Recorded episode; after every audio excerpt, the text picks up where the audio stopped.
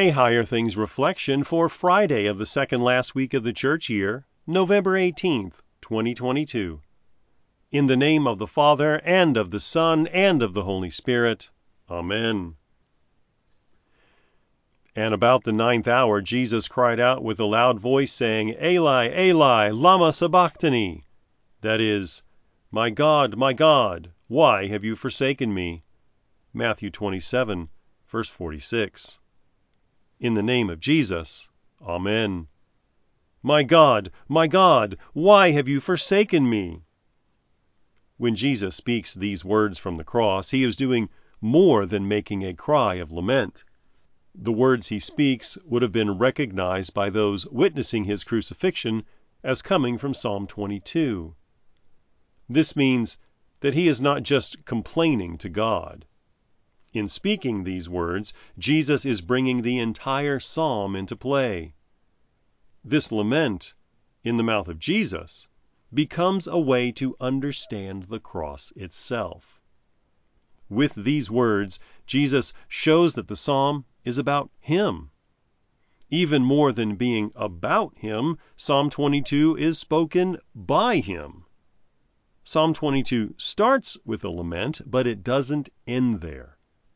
The psalm quickly moves from the questioning of God to a declaration of confidence in salvation and the future of God's people. In other words, Jesus does not lament in despair, but in faith. His suffering is real, but so is his expectation that the suffering serves a purpose. He is forsaken, but he will not remain forsaken. And because he is forsaken, no one else needs ever be forsaken. Because he was forsaken, you will not be forsaken. The speaker of Psalm 22 describes his suffering, the mocking of the people, the piercing of his hands and feet, and even the casting of lots for his clothes. He also speaks of the deliverance of God, the comforting of the afflicted, and all the nations of the earth worshiping the Lord. Out of the suffering of the one comes salvation for all. In the midst of his crucifixion, Jesus gives us a way to understand it. He gives us a way to see in the cross victory and not defeat. He gives us a way to see in his cross his glory.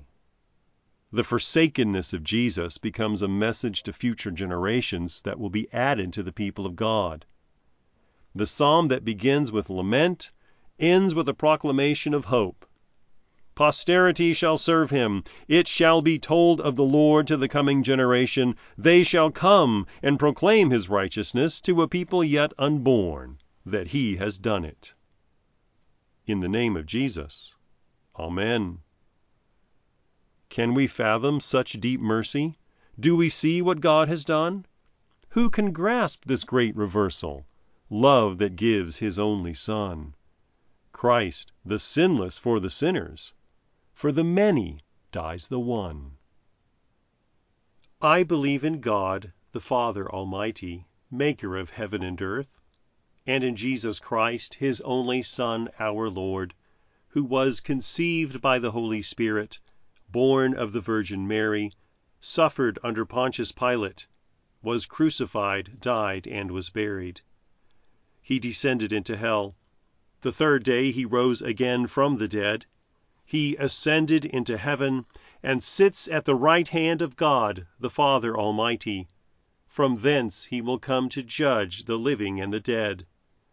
I believe in the Holy Spirit, the holy Christian Church, the communion of saints, the forgiveness of sins, the resurrection of the body, and the life everlasting. Amen. Our Father, who art in heaven, hallowed be thy name. Thy kingdom come, thy will be done, on earth as it is in heaven. Give us this day our daily bread, and forgive us our trespasses, as we forgive those who trespass against us. And lead us not into temptation, but deliver us from evil. For thine is the kingdom, and the power, and the glory, forever and ever. Amen.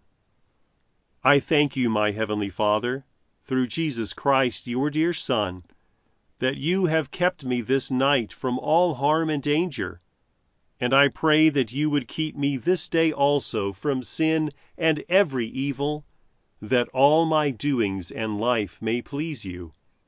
For into your hands I commend myself, my body and soul and all things.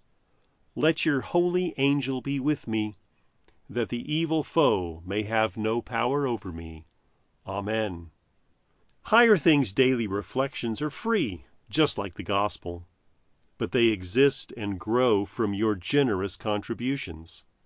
All donations are tax deductible. If you would like to contribute to the work of Higher Things and support these daily reflections, log on to www.higherthings.org/reflections for more information. 10 Questions to Ask Every Time You Read the Bible proposes 10 questions that will help you navigate God's Word with clarity and confidence. The questions will direct you to discover the text, context, and real life application of passages in the Bible. 10 Questions to Ask Every Time You Read the Bible, now available from Concordia Publishing House.